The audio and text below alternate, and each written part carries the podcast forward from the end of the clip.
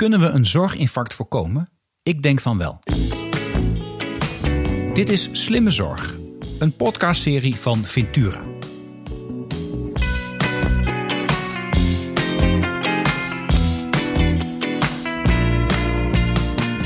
Mijn naam is Arno Rutte. In deze podcast spreek ik bestuurders, specialisten en patiënten over de uitdagingen in de zorg. In ons vergrijzende land is het behouden van goede zorg voor iedereen een grote uitdaging.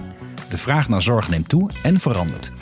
Het aantal mensen dat zorg kan leveren kan niet toenemen. Als we niets doen, loopt de zorg vast in een zorginfarct. En daar maak ik me druk op. In deze podcast ga ik samen met mijn gasten op zoek naar de oplossingen waarmee we het zorginfarct kunnen voorkomen. Mijn gast van vandaag is Leonard Witkamp. Leonard is arts en dermatoloog en ook bijzonder hoogleraar telemedicine aan de Universiteit van Amsterdam. Maar bovenal is hij de oprichter van Xios. Ooit begonnen als een onderzoeksorganisatie, Xios Health Management Research, maar tegenwoordig de eerste en ook de grootste virtuele zorginstelling van Nederland. Welkom Leonard bij de Slimme Zorg podcast. En uh, ja, de vraag die ik eigenlijk altijd stel is, wat is volgens jou slimme zorg? Ja, ik denk dat je dat eigenlijk heel eenvoudig kunt zeggen, beantwoorden door de juiste zorg op de juiste plek. Mm-hmm. En als ik dat dan iets langer moet zeggen, dan zeg ik het uh, snel, goed en dicht bij de patiënt. En dan als ik het nog iets langer zeg, tegen een eerlijke prijs. En dan ben ik er eigenlijk wel. Heel veel langer kan ik het niet maken. Oké, okay, maar dan zullen heel veel mensen zeggen, oké, okay, maar dat, dat hebben we allemaal al. Juist op de juiste plek, er zijn hele programma's voor. En voor de goede prijs. Nou ja, te duur in Nederland. Het is wel duur, maar ook niet te duur. Dus we hebben in Nederland slimme zorg. Nou, dat zeg jij nu wel, maar ik vind van de ziekenhuiszorg is nu negentig procent op de verkeerde plek. En negentig procent? Dat zal ik uitleggen. Ja, okay. negentig procent. Vertel. Ik denk dat, dat uh, en die tien procent is wel op de goede plek, alleen in het verkeerde gebouw. En uh, ja, ik zal dat toelichten. Ja, ik ben benieuwd. Vertel eens. In mijn optiek, in, in mijn optiek is vijftig procent van de zorg is laag complex. Uh, electief, hè, dat kun je doen wanneer je het wil. En het is ook nog routinematig. En, um, en dan heb ik het nu even over de medisch specialistische zorg vanuit ziekenhuizen. En um, uh, dat is heel goed uh, dicht bij de patiënt te uh, leveren uh, met behulp van digitale transformatie. Dat is vijftig procent. vijftig procent maar liefst. Ja, vijftig procent. Nou, ik, eh, toen ik, eh, ik ben van oorsprong dermatoloog. Mm-hmm. Uh, toen ik uh, eigenlijk begon met Xios, toen uh, zei ik eigenlijk altijd tachtig procent. En de enige keer dat me dat is tegengesproken, uh, zei iemand tegen mij, nee Leonard, het is negentig procent. Maar ik, ik, ik, ik doe het dan toch voorzichtig. Maar de helft van de zorg, dat is toch als je die uh, met behulp van Uh, digitale supervisie op afstand, als medisch specialist, kun je die heel goed laten uitvoeren, dicht bij de patiënt, bijvoorbeeld door een paramedicus. Ik zal er zo een voorbeeld van geven. Ja, He, maar je kunt ook al, allerlei algoritmes kun je toepassen, Uh, waardoor die patiënt zelf veel meer kan. Je kunt ook artificial intelligence toepassen. Uh, je kunt ook de huisarts veel effectiever inzetten. Zodat die patiënt voor een heel groot gedeelte van de medisch specialistische zorg, waarvoor die nu nog naar het ziekenhuis toe gaat, Uh, eigenlijk met behulp van digitale transformatie dat eigenlijk helemaal niet meer hoeft. En, nou, en dan heb je eigenlijk al vijftig procent van alle polyklinische zorg die nu nog naar het ziekenhuis, uh, die patiënten die nu nog naar het ziekenhuis gaan, zeg ik, dat is onterecht. Die kunnen veel sneller, veel beter, dicht in de buurt geholpen worden, dicht bij huis geholpen worden, onder supervisie op afstand van de medisch specialist. En misschien dat we daar nog even straks op door kunnen gaan. Dan zou ik eerst nog eventjes die andere vijftig procent toelichten. Ik denk dat veertig procent van alle polyklinische zorg, dat noem ik dan de midcomplexe zorg. Ja.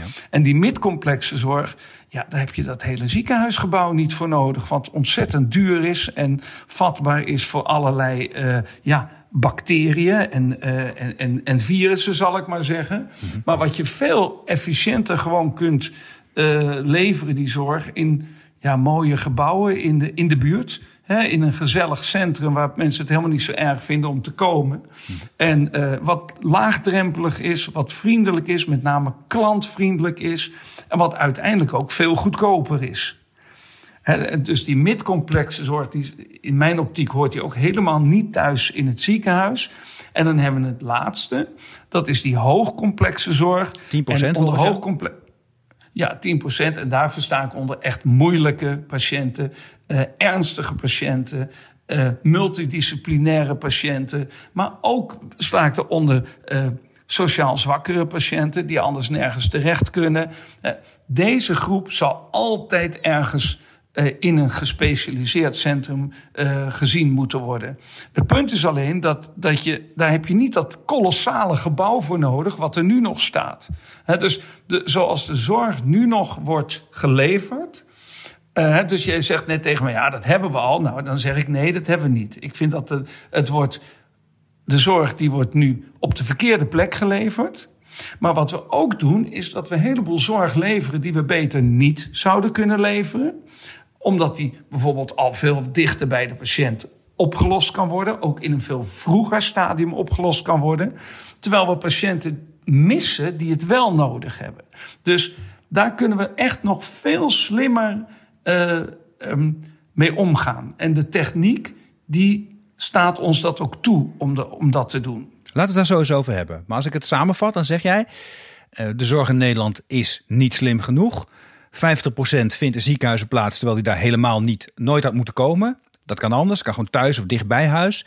veertig procent moet ook niet in zo'n klassiek ziekenhuis. Dat kan op, moet misschien wel buiten huis, maar dan op een plek die daar prettig, waar dat prettiger is. En die in ieder geval dichter bij huis is over het algemeen. En dan slechts tien procent kan in ziekenhuizen blijven. Dan zou dat moet ook echt in ziekenhuizen. En dat zijn dan waarschijnlijk in jouw ogen ook een stuk minder ziekenhuizen. Maar wel hoog gespecialiseerd met hoog complexe zorg. Klopt. Dat is nogal een, een revolutie die je daar predikt. Dan zou je denken dat daarvoor allemaal nieuwe dingen aanwezig voor nodig zijn die we nu nog helemaal niet hebben. En je had het over artificial nou. intelligence, digitale transformatie. Dat klinkt allemaal nog heel spannend. Um, maar jouw kennende is heel veel hiervan toch wel voorhanden. Nou, kijk, dat is juist niet zozeer. Hè? Kijk, dat, uh, we zeggen natuurlijk heel vaak artificial intelligence, maar het kan juist veel simpeler. En ik zal, okay. ik zal een voorbeeld geven. Ja, graag. Uh, uh, nou, uh, wat natuurlijk een heel, uh, heleboel patiënten die worden door de, door de huisarts verwezen naar de oogarts.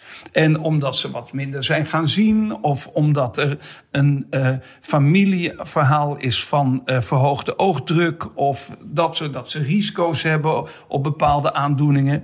En die huisarts heeft zelf niet de juiste apparatuur om al die diagnostiek al vooraf te doen. Dus die patiënten die gaan naar het, uh, het ziekenhuis toe. Die moeten zes tot negen maanden soms echt wachten. Ja, zeker bij de oogarts. Bij enorme lange wachttijden ja. tegenwoordig. Ja, dat is echt een ja. probleem. En die komen bij de oogarts en staan eigenlijk na vijf of tien minuten weer buiten, omdat er niks aan de hand is met hun ogen.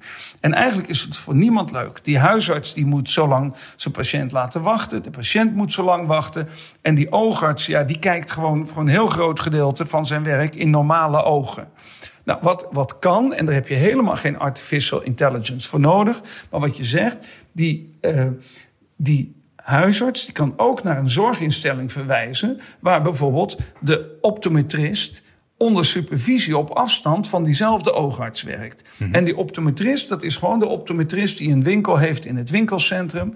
En de gemiddelde optometrist heeft tot voor vijftig tot honderdduizend euro aan apparatuur staan in zijn winkel, gewoon omdat ze dat leuk vinden. Dat zijn echt mensen die houden van hun vak, althans de kwaliteit optometristen.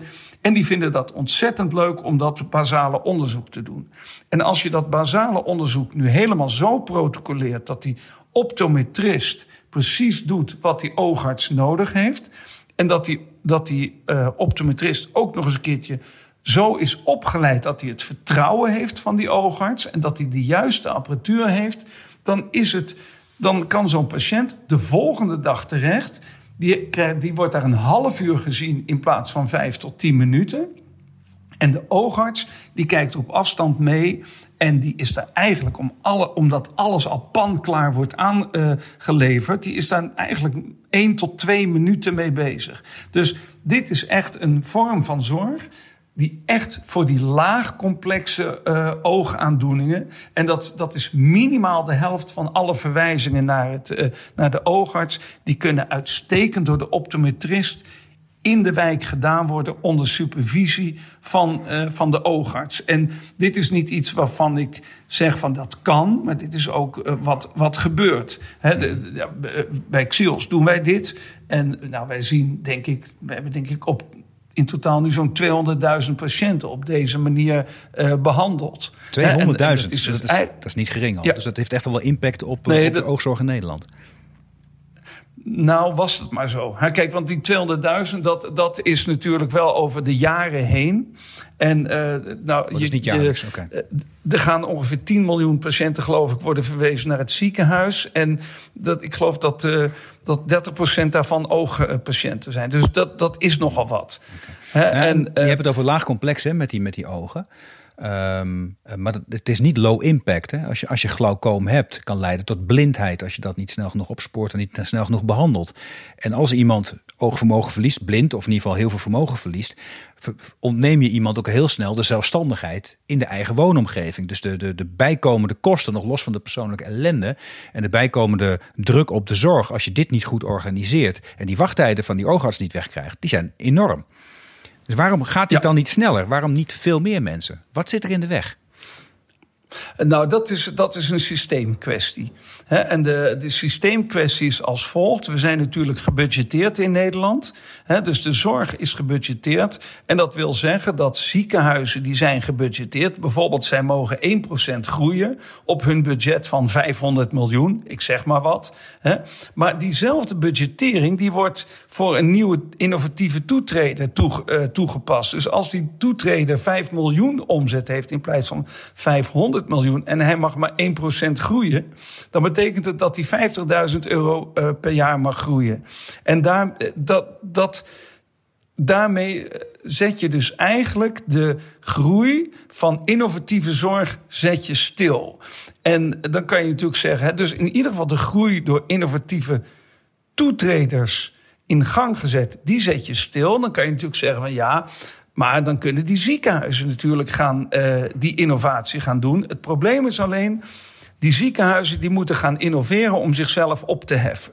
He, want dat doen ze natuurlijk in feite. En dat, dat is lastig. Nou, ik heb nog geen enkel bedrijf dat ooit in mijn... Uh, ik, ik geloof dat Kodak zichzelf niet heeft... Uh, het is niet Kodak zelf geweest die zichzelf uh, opgeheven heeft. Nee. Nee, het is enorm ingewikkeld. Je hebt altijd, en, en, en als je kijkt naar de muziekindustrie, was het ook externe toetreders die uiteindelijk de hele grote muziekstudio's hebben doen veranderen. Ze hebben dat niet uit zichzelf weten te doen. En zo zijn er ontzettend veel voorbeelden te geven. Eigenlijk in alle maatschappelijke sectoren, dus in de bankaire sector, in de retail, in de, in de reiswereld, is, is die hele transformatie, die hebben we natuurlijk wel meegemaakt. En, um, en, en dat is op verschillende manieren gedreven. Aan de ene kant vanuit het aspect van kostenbesparing. Hè, want, want, want alles is, was in die tijd nog gebaseerd op de paradigma's van de jaren zeventig. Oftewel hele grote gebouwen, um, uh, dure overhead en peperdure I C T. Hmm. Nou, je ziet alle bedrijven die niet getransformeerd zijn, die zijn, die zijn er niet meer. He, een Holland International is er niet meer. Een, uh, uh, een V en D is er niet meer. En eigenlijk waren alle banken er natuurlijk ook niet meer. Maar die zijn gewoon door de overheid gered in tweeduizend acht. Ja. He, uh, maar, en datzelfde zie je nu bij de, bij de ziekenhuizen. Die worden, die worden nu kunstmatig uh, worden die beschermd. Dus daar gaat al het budget nog naartoe. En uh, de, de budgetten voor innovatie, die blijven echt onevenredig klein.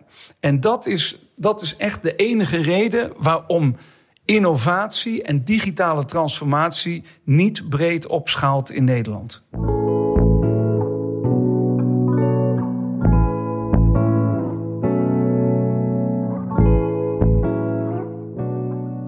Als je kijkt naar, naar, naar zorgverzekeraars die, die, die aangeven die digitale transformatie te willen en ook belangrijk te vinden, ook voor hun patiënten belangrijk te vinden, voor hun, hun klanten, hè, die, als zodra ze patiënten worden, dat belangrijk te vinden, dan zou je verwachten dat die heel enthousiast zijn over, over een ontwikkeling zoals Xios. Dat zeggen, nou, dat, dat, dat steunen we.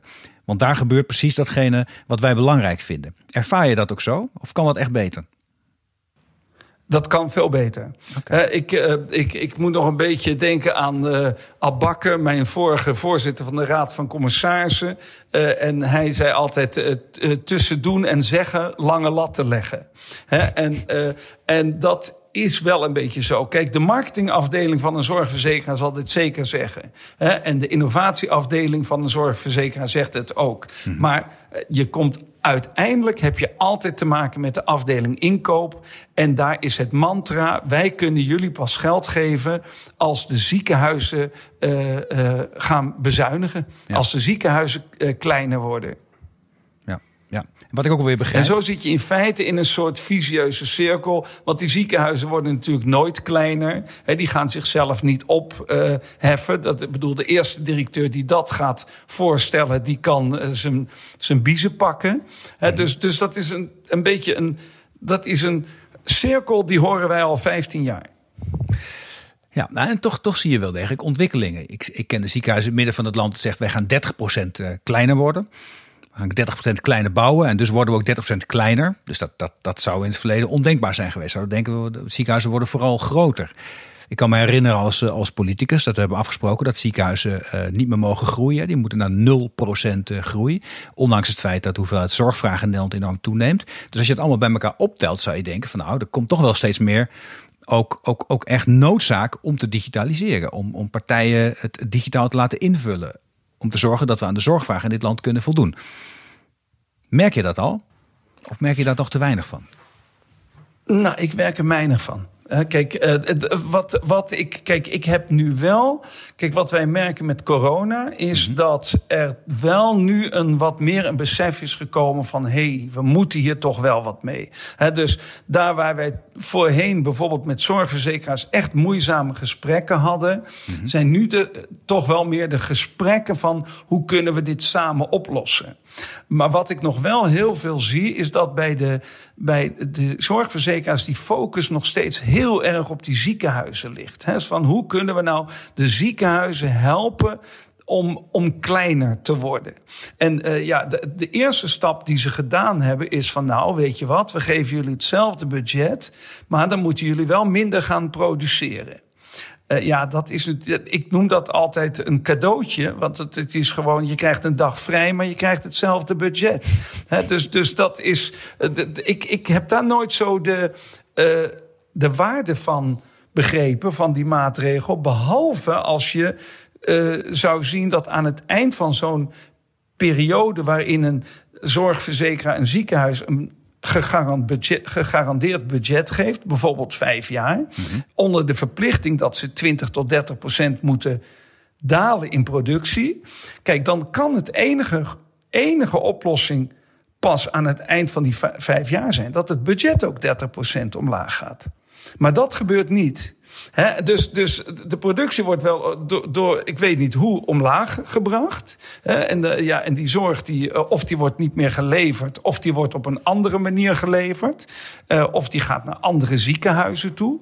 Um, maar het, het, ik zou nog heel graag een keer willen zien dat een ziekenhuis dan ook daadwerkelijk dertig procent in budget daalt. Kijk, want dan... dan Dan klopt die redenering. Mm-hmm. Maar tot op heden denk ik dat die redenering niet klopt. En dus ik denk wel dat zo'n ziekenhuis, dat, dat, mentali- dat die mentaliteit, dat ze zeggen van we gaan dertig procent minder bouwen. Ik vind het trouwens wel opvallend hoor dat je dat zegt. Want ik, ik heb dat ook niet om me heen gezien. Maar als het zo is, is dat al heel mooi. Um, maar dat neemt niet weg dat ik nog steeds vind dat vanuit de zorgverzekeraars onvoldoende naar innovatieve toetreders wordt gekeken.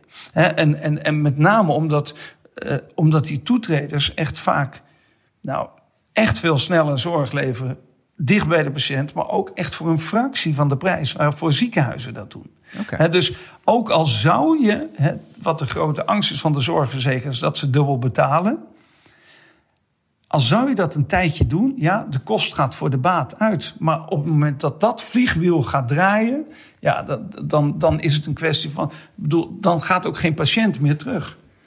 Oké, okay, want dat en geen natuurlijk zorgverlener trouwens ook. Nee, precies, want dat, dat, dat is ook vaak de, de maatschappelijke vraag. Hè? Want, ja, zorgafbouw in ziekenhuizen. Stel je voor dat het ziekenhuis omvalt. Um, ik, ik heb zelf de protesten gezien in de Tweede Kamer als er ergens een ziekenhuis uh, verdween. In, in Dokkum bijvoorbeeld, uh, in Lelystad. Uh, nou, dat, dat was allemaal niet mals wat, uh, wat er op je afkwam. Heel veel uh, angst bij mensen. Hè? Van nu kan ik nergens meer terecht voor mijn zorg. Uh, verdriet, woede. Dus dat zit heel diep. Ik kan me voorstellen dat een verzekeraar zich ook daardoor aangesproken voelt. Van ja, als dit soort dingen gebeuren, word ik daarop aangekeken. Uh, dus mensen hebben vooral heel erg het idee, ik raak heel veel kwijt. Ik dreig heel veel kwijt te raken. Maar kun je nog eens een voorbeeld geven van wat er te winnen valt op het moment dat je voor die digitale transformatie zou kiezen? Je noemde al de optometrie. De optometrist als, in, bij, bij, als uh, uh, zorgverlener die voorkomt dat je lang moet wachten bij de, bij de, bij de oogarts. Maar er zijn er vast meer. Nou ja, wat ik ook een hele mooie vind is... Nou, even heel simpel, heel dicht bij huis. Hè, mijn eigen vak. Hè, je hebt een moedervlek die je niet helemaal vertrouwt. Mm-hmm. Nou, hoe makkelijk is het om een foto daarvan te maken... een vragenlijst in te vullen en die naar de... Uh, Uh, naar de dermatoloog te sturen. En dat kan via de huisarts, maar dat kan ook al direct via je eigen telefoon. Hè? Um, het, het blijkt gewoon, als dat via de huisarts gaat... dat dat het aantal verwijzingen naar de dermatoloog met zeventig procent vermindert. Maar wat er ook uit blijkt, dat een aantal patiënten... die de huisarts anders naar huis had gestuurd... dat hij die alsnog naar de dermatoloog stuurt... omdat ze... denken dat dat toch ook een melanoom kan zijn. Ja. He, dus, en dan heb je echt je doel bereikt... dat je mensen die het niet nodig hebben... die gaan niet naar het ziekenhuis... maar de mensen die het wel nodig hebben... die worden op tijd gezien. Maar, en ook meteen de volgende dag. Dus dat is echt een voordeel voor mensen... in de regio. Hè? Uh, maar een ander voorbeeld is, is uh, knieartrose. Negen van de tien patiënten... die stuurt die orthopeed gewoon weer naar huis terug... He, omdat hij daar niks mee kan met een adviesje. Nou, hoe mooi is het als die patiënten gewoon naar de fysiotherapeut gaan. Die, doen daar het, die doet hetzelfde onderzoek als die orthopeed doet. Die doet, maakt nog een röntgenfoto en die laat het nog even superviseren op afstand door de orthopeed. Mm-hmm. En vervolgens gaan die mensen die eigenlijk helemaal niet naar die orthopeed toe hoefden... in mooie e-health-programma's, blended care voor... pijnbeleving, uh, uh, om af te vallen, bewegen en dat soort zaken. En ook gewoon instructievideo's voor wat ze hebben. Mm-hmm. En die mensen, die, ze hebben echt betere zorg. Alleen, kijk, wat ik zelf denk, je moet niet eerst weghalen en het dan weer replacen. Nee, maar je moet het een tijd lang alle twee aanbieden, blended. En dan gaan de mensen vanzelf kiezen voor de beste vorm. Mm-hmm. En... dat is wat ik op dit moment mis. Hè? En uh, inderdaad, dan zul je een tijd lang misschien wel dingen dubbel moeten aanbieden. Maar al, dat is een overgangsperiode. Ja, en in mijn optiek hebben we daar op dit moment juist de transitiegelden voor. Dus ja, daar is ook nog een financiële onderbouwing voor om, om dat te kunnen doen. Ja, nou ja, ik vind het wel interessant dat je, dat je, dat je zegt van joh. Je moet, je moet niet zo bang zijn om een tijdje dubbel te betalen. Dan snap ik ook wel dat jij pleit, pleit, deels pleit voor je eigen parochie. Hè, want daar zou je van profiteren. Want dan kun je ook bewijzen als men, dat, dat, dat het goed is. Maar dat is in heel veel andere innovaties ook heel normaal. Dat, dat je investeert om te kijken of het werkt. En in alle eerlijkheid, in digitale zorg is al ontzettend veel... digitale zorg via ziekenhuis is al ongelooflijk veel geïnvesteerd. Dus in die zin is al heel vaak geaccepteerd van nou, ik betaal extra, ik doe een project en dan doe je het erbij. Maar dan blijkt elke keer weer het probleem te zijn dat als het ziekenhuis het project afgelopen is, dan zegt van ja, het extra geld valt weg, ik val weer terug naar het oude. En in jouw geval zou je zeggen, als je mij digitaal laat doen, dan blijf ik het ook digitaal doen, want daar ben ik van. En dan uiteindelijk zal de patiënt wel kiezen wat hij wil. Ja, nou, zo is het. He, kijk, en dan gaat de patiënt kiezen voor de, voor de beste zorg. Kijk, en wat ik, ik... Nou, jij dit zo zegt. Kijk, wat ik ook altijd frappant vind... we geven dus heel veel geld uit om het bestaande systeem in stand te houden. Mm-hmm. He, kijk nou eens wat we aan Nederland uitgeven aan... ik noem dat automatisering. He, gewoon uh, ziekenhuisinformatiesystemen. Mm-hmm. Nou ja, dat, dat, daar vallen echt de digitale transformatie... dus de digitaal getransformeerde zorg... tegen die kosten valt gewoon echt in het niet. Hmm. Hè? En dus we geven ontzettend veel geld uit om st- ontzettend verouderde systemen met hissen in de lucht te houden. Of met sissen, hè, ziekenhuisinformatiesystemen, die, die peperduur zijn. Terwijl we echt vernieuwing van de zorg gewoon niet, uh, nog niet durven te omarmen. Nee. Nee. En dan zeg jij, joh, betaal nou gewoon de vernieuwers. En dan zul je zien dat de patiënten daarvoor gaan kiezen. Die moeten daarmee in nou, aanraking komen, dat, dat, die moeten dat gaan merken. En dan zullen ze daarvoor blijven kiezen. Nou ja, en ik, ik ga nog iets verder daarin. Ik zeg, betaal de vernieuwers. Want daarmee garandeer je dat de zorg voor iedereen in Nederland bereikbaar blijft. Kijk, want die digitaal getransformeerde zorg, die komt er. He, ja. dat, dat, bedoel, dat, dat is gewoon niet tegen te houden. Dat hebben we dus in de bankaire sector gezien, in de reiswereld, in de retail. Je ziet het overal. Mm-hmm. Dus er is geen enkele reden om aan te nemen dat dat niet in de zorg uh, gaat plaatsvinden. En er zijn twee manieren. En de ene manier noem ik de koninklijke weg. Waarbij we dus als overheid en zorgverzekeraars de verantwoordelijkheid nemen om dit goed te begeleiden. Eigenlijk een beetje vergelijkbaar met hoe de overheid ook omgaat met de, met de energietransitie. Subsidies op elektrische auto's, op isolatie van je huis en op zonnepanelen. Dus dat wordt gestimuleerd vanuit de overheid.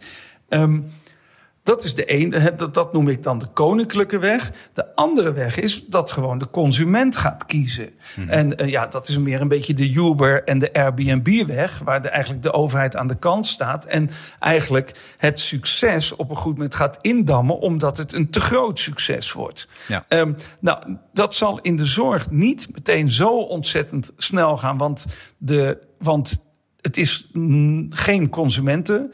Uh, product, maar op een goed moment krijg je dat in ieder geval degenen die het kunnen betalen deze zorg gaan uh, uh, nemen. En dan heb je ook het, toch de kans dat, dat dit voor, de, uh, voor een bepaalde groep in de samenleving wel bereikbaar is en voor een andere groep niet. En mm. ja, dat is een, ja, dan kun je ook zeggen dat is een politieke keus, maar uh, ja, dat is wel iets wat we moeten weten.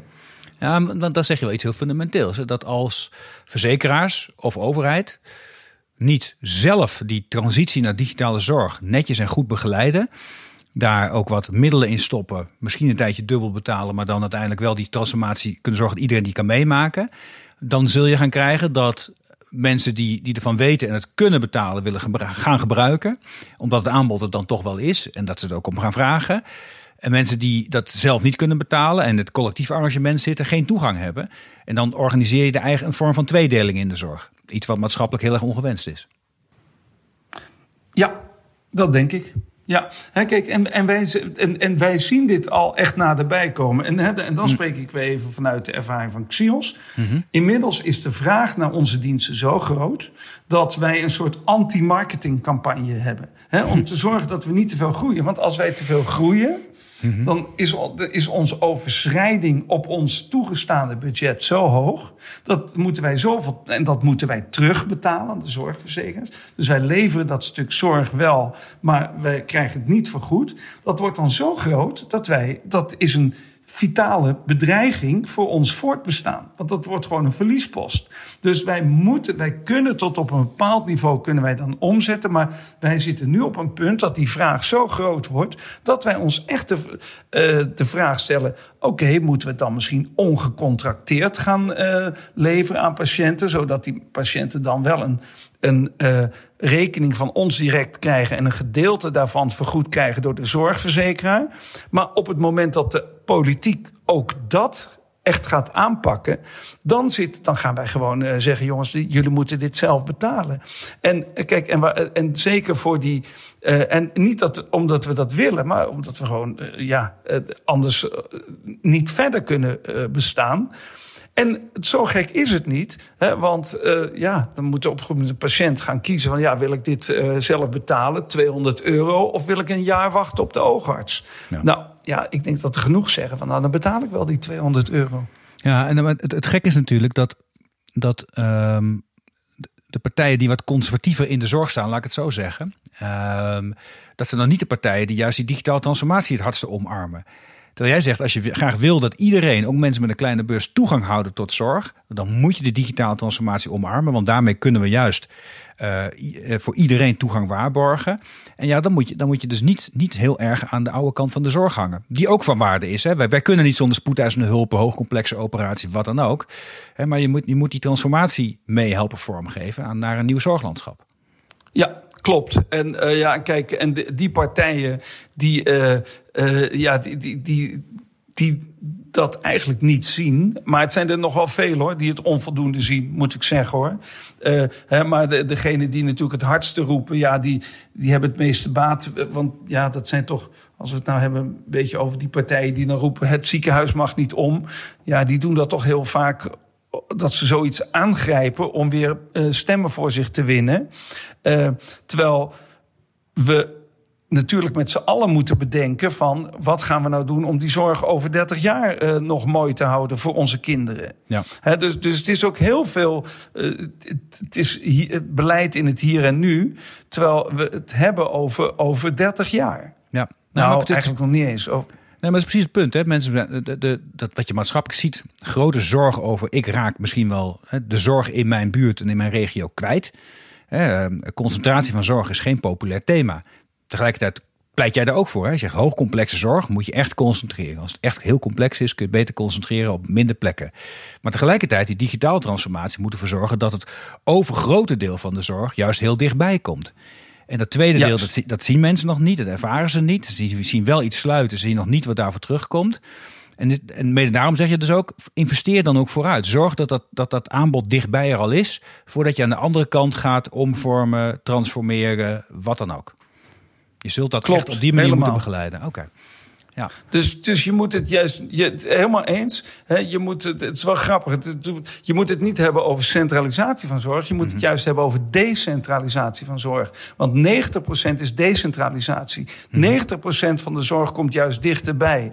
En als je het dan echt nodig hebt, ga dan alsjeblieft naar het ziekenhuis toe die er het beste in is. En niet het ziekenhuis die uh, toevallig het dichtste bij is. Ja. Hè, en, uh, en, en, maar dat gaan mensen dan wel echt uh, snel genoeg snappen. Maar je moet het goed uitleggen. Ja. En je moet ze eerst de voordelen laten zien van decentralisatie. Ja, ja en laten ervaren.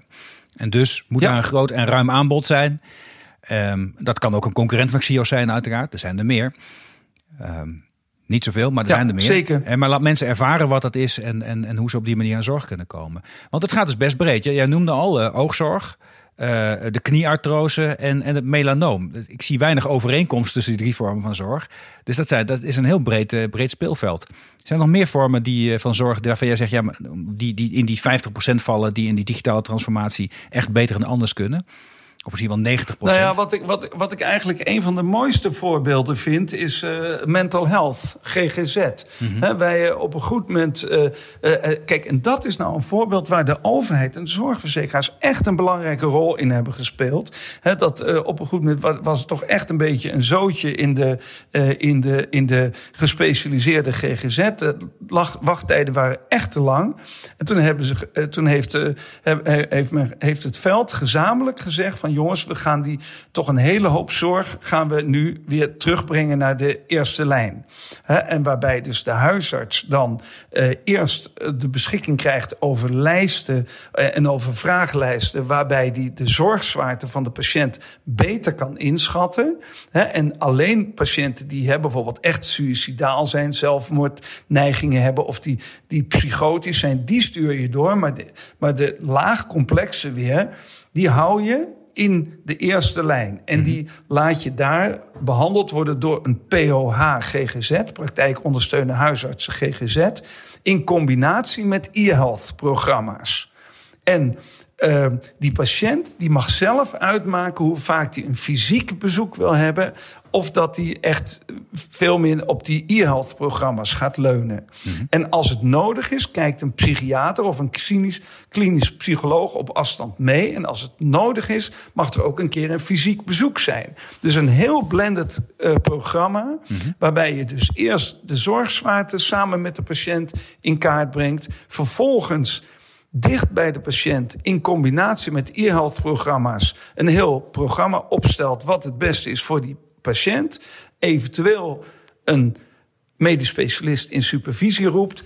En dat is een geweldig succesvol programma. He, d- daar, um, uh, nou eigenlijk, als wij naar ons kijken, dat, dat vijf miljoen Nederlanders heeft daar via Xios beschikking toe. Ze hebben het gelukkig niet allemaal nodig, maar ze kunnen doen dus, dus qua Uh, Mensen doen dit. En ze, op het moment dat ze het op de juiste manier krijgen aangereikt, vinden ze het ook eigenlijk mooi. En wat ik daar altijd nog wel een heel mooi verhaal vind om bij te vertellen, is dat er op een goed moment kregen wij eh, berichten van huisartsen en, en ook psychologen die zeiden van, hé, hey, maar met die programma's, die patiënten, ja, die, die haken voortijdig af. Oh, zijn we, ja, want er staat twaalf weken. En dan na zes weken zijn ze er niet meer. Dan komen ze niet meer. Dus dat zijn uh, uitvallers. Nou, ik zeg, hebben jullie die mensen wel eens gebeld? Nou, nee, nee, nee. Ik zeg, nou, bel ze eens. Nou, gebeld. En wat blijkt? Die mensen zijn gewoon klaar. He, die zei, ik voel me, want die hebben dat programma waar normaal, waar je één keer in de twee weken of één keer in de week bij een psycholoog komt, die hebben dat programma drie keer per week gedaan. Ja. He, en die, en die, en dus je, je komt daar een heel andere manier van denken. En, en, en dit soort uh, processen, ja, dat, dat zou veel meer uh, uh, toegankelijk moeten worden. Nou, ik, ik hoor jouw oproep. En, en, en stel nu dat er, dat er het moment komt dat, uh, dat Mark Rutte jou belt. Leonard, hij zegt, we hebben er dus over nagedacht. Je bent zo gepassioneerd over zorg. Misschien moet jij de nieuwe minister van Volksgezondheid worden. En ik ga ervan uit dat jij dan ja zegt. Want ja, zo zijn we allemaal. En, uh, dat, uh, als de premier belt, dan, uh, dan zeg je ja. Um, nee, maar stel dat je daar ja tegen zou zeggen. Wat zou dan, wat zou dan het eerst zijn wat je aan zou pakken? Wat zou, jou, wat zou jouw agenda zijn? Nou, ja, dat zal je niet verbazen, maar dat is echt om die digitale transformatie op de kaart te zetten. Mm-hmm. En dat, dat zou, als eerste zou ik zo proberen om de mensen die nu heel veel belang hebben bij en baat hebben bij de status quo, om die op hun gemak te stellen. En die, en die ervoor te. Uh, en die. Om een dusdanige transitie op gang te brengen, waar zij zich ook veilig bij voelen. En die veiligheid, dat, dat, dat wil dus zeggen dat je dat altijd modulair moet doen. Nooit in één klap, maar je zult hier wel... Uh, je zult hier wel... Uh, je zult, en dat lijkt mij veel... Uh, uh, Dat, dat is het eerste. Dus dat men zich veilig voelt. Het tweede ja. is dat men zich ook gemotiveerd gaat voelen en betrokken.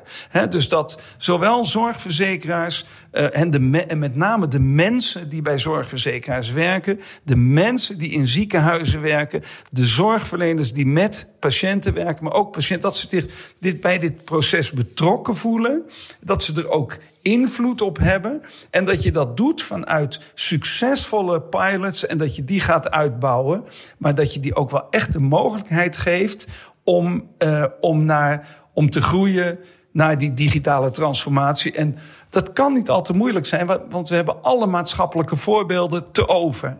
En het derde punt is luisteren naar de zorgverlener en de zorgvrager. Want daar, daar gebeurt het. He, dus de rest eromheen, ja, ik zeg wel eens, dat is een beetje poppenkast. Maar de zorg, het gebeurt tussen de zorgverlener en de zorgvrager. En dat is, dat is het werkelijke waar we naar moeten kijken. Ja, in lijn met dat voorbeeld dat je net gaf. Die zorgvragers die gewoon veel eerder klaar waren met hun programma, omdat het programma gewoon heel goed was. En daarmee uh, was, was voor hen meer waarde gecreëerd en konden ze ook stoppen.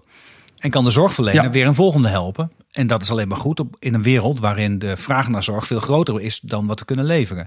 Want wat mij verbaast is dat alle analyses over zorg in Nederland, die zeggen twee dingen.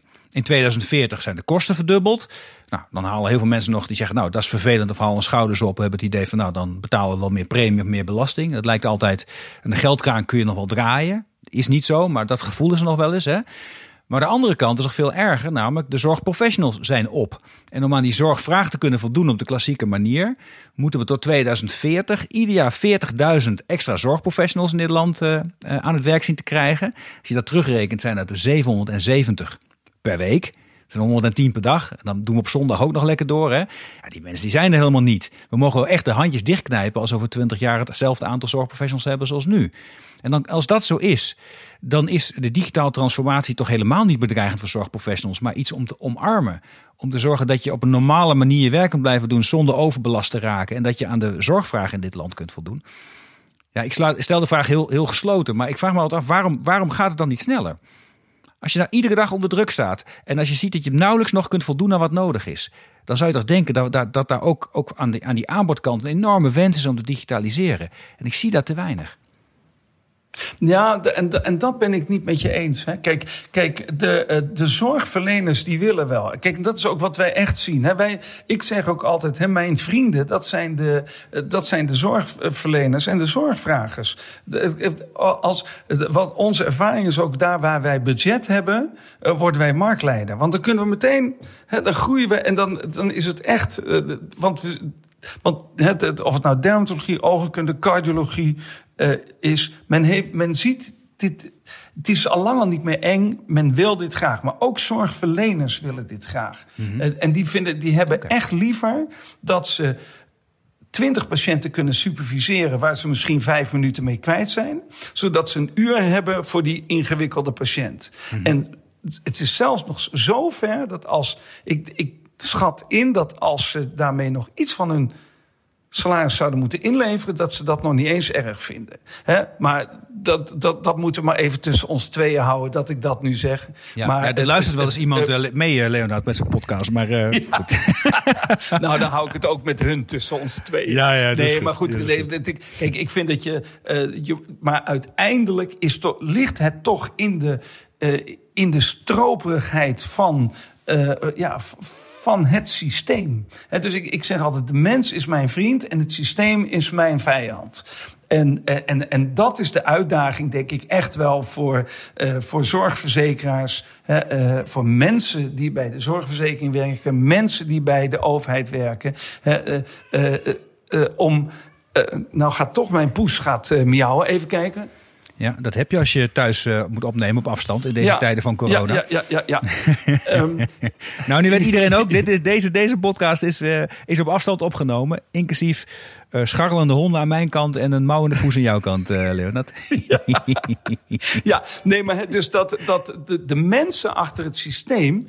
op een groen toch echt de moed gaan hebben van... ja, maar hoe vind ik het nou zelf? Mm-hmm. Hoe vind ik het nou zelf dat ik met mijn moeder uh, uh, moet zeulen... Uh, uh, voordat ze eindelijk een keer aan de beurt is? Hoe vind ik het zelf dat mijn dochter met diabetes... Uh, toch heel veel vragen heeft waar ze nergens te... He, dus ik vind altijd, ga naar jezelf toe... en ga vanuit jezelf het systeem veranderen. Mm-hmm. En, en dan zul je toch een keer uit je comfortzone moeten kruipen. Ja. En, dat, hè, en dat geldt ook voor al die zorgverleners die dat tot nu toe hebben gedaan. En, je ook, hè, en, en dat, zul je, dat, zijn, dat hoort dus ook bij de bestuurders van, die zorg, uh, van, van zorginstellingen. Mm-hmm. Oké, okay, als je vijfenvijftig jaar bent... ga die laatste tien jaar gewoon nog eens echt uh, zorgen... dat dat ziekenhuis klaar is voor de toekomst. Ja. He, en, en dus die, dat is de oproep die ik zou willen doen... aan, aan de mensen die hier daadwerkelijk een versnelling in kunnen uh, brengen. Ja, want dat systeem uh, en, is natuurlijk ook mensenwerken. Uiteindelijk is het is niet echt een... Ja, je hebt wetten en regels. Maar die wetten en regels die staan maar beperkt in de weg... ten, ten opzichte van de digitale transformatie. Op zich kan het wel. Maar je moet ook durven. En je moet ook misschien wel her, her en der... bijvoorbeeld als bestuurder van een ziekenhuis... het lef hebben om te zeggen, we gaan echt kleiner worden. Doe het maar ja. eens. Je krijgt niet meteen applaus in de, in de regio, kan ik je verzekeren, hoor. Nee, en, en je moet als zorgverzekeraar durven zeggen... ik ga erin investeren. Ja. He? Uh, want he, de, de kost gaat voor de baten uit. Ja. En niet andersom. En, en, en, en, en dat, is, dat is toch echt de verkeerde... aanname die men nu steeds heeft... dat de baat voor de kost uitgaat. Nou, dat, daar heb ik Nederland in de Gouden Eeuw niet groot mee zien worden. Oké, okay, nou dat is een duidelijke uitspraak. Hey, ten slotte, Leonard, we hebben het inderdaad gehad over de aanbieders... we hebben het gehad over verzekeraars... we hebben het een beetje gehad over patiënten. Als we het nou eens gewoon hebben over de luisteraars van deze podcast... wat kunnen zij nou doen om die digitale transformatie... en daarmee slimme zorg te versnellen? Ik denk als, dat als luisteraars... Uh, wat ze ermee kunnen doen. En dat is eigenlijk, dan sla- ga ik toch door wat ik. Dat door te kijken wat zij als. In, vanuit welke functie of welke hoedanigheid dan ook. Zichzelf, bij zichzelf als mens te raden gaan. Hoe zou ik het willen? Mm-hmm. En hoe ga ik ervoor vechten dat dat ook echt gaat gebeuren? Hè? En uh, dus hoe ga ik dat als, als, als de jongen. Oké. Okay, ik ben meneer de Jonge, hoe wil ik dat dat voor mijn dochter geregeld wordt? Hoe wil ik dat het voor mijn moeder geregeld is? Hoe, ik, ik kijk naar alle uh, samenlevings, uh, maatschappelijke, uh, uh, hoe heet het, um, gewoon de, de, Ik kijk naar de detailhandel, ik kijk naar de, naar de banken. Dit wil ik ook in de zorg. Maar hetzelfde geldt voor een, uh, uh, een, een, een bestuurder van een zorgverzekering. Maar hetzelfde geldt ook voor, een, een, voor de zorginkoper van de zorgverzekeraar. Maar hetzelfde geldt ja. ook voor de patiënt. Mm-hmm. Dus als patiënt, jij gaat naar de dokter, vraag aan je dokter, wat doet u daaraan? Want dat is helemaal geen onbehoorlijke vraag. En, uh, oh dokter, u wil mij naar dat ziekenhuis verwijzen, maar waarom naar dat ziekenhuis? Ja, dat is hier in de buurt. Maar is dat wel de beste dokter? Nou, ik denk het wel. Ja, hè? Dus wees kritisch. En, hè, want, want dat is natuurlijk ook een prachtig iets van, van digitale transformatie. Dat brengt aanbieder en vrager bij elkaar. Dus een van de voordelen is van, van, van digitale transformatie dat het de vrager enorm empowert. Empowert in de zin dat hij al zelf heel veel kan doen aan zijn eigen ziektebeeld, aan zijn eigen vragen. Dat hij uh, zelf geholpen wordt om zijn eigen aandoening aan te pakken, maar dat hij ook geholpen wordt om de beste aanbieders te vinden die het beste bij hem of haar passen. En dat kan bijvoorbeeld iemand zijn die het beste kan opereren, maar dat kan ook iemand zijn die, die uh, Marokkaans of Turks spreekt. Dat kan ook iemand zijn die een vrouw is met een heel open karakter. Hè, waarom weten we dat niet als wij naar een ziekenhuis ver, uh, verwezen worden? Dus ik zou zeggen, kijk, je hebt dan de, de zorgaanbieders. Nou, sta ervoor open, zie het als een avontuur. Ja. Je hebt de zorgvragers. Ik zou zeggen, sta ervoor open en zie, zie het als een avontuur. En vragen naar. Ook echt eigenlijk voor. Wat zeg je? En vragen naar. En vragen naar, ja. Zeker. En, en, en voor de beleidsmakers, twee dingen. Luister naar jezelf als mens. Zie het als een avontuur en doe het. Maar zie het ook echt als je maatschappelijke verantwoordelijkheid. Je kan er niet omheen. Dankjewel, Leonard.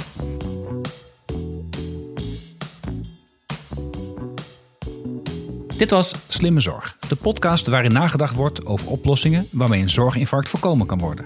Een podcastserie van Ventura. Abonneer je op deze show via iTunes of Spotify en voel je vrij om een review achter te laten. Ik vind het zelf enorm leuk om te lezen wat jullie van de podcast vinden. Je mag me ook mailen op podcast apenstaartje ventura punt com. Vond je de podcast leuk? Dan heb ik een opdracht voor je. Vertel over de podcast aan een van je vrienden of collega's. Mijn naam is Arno Rutte. Dit was Slimme Zorg. Je hoort mij over twee weken weer in een nieuwe aflevering.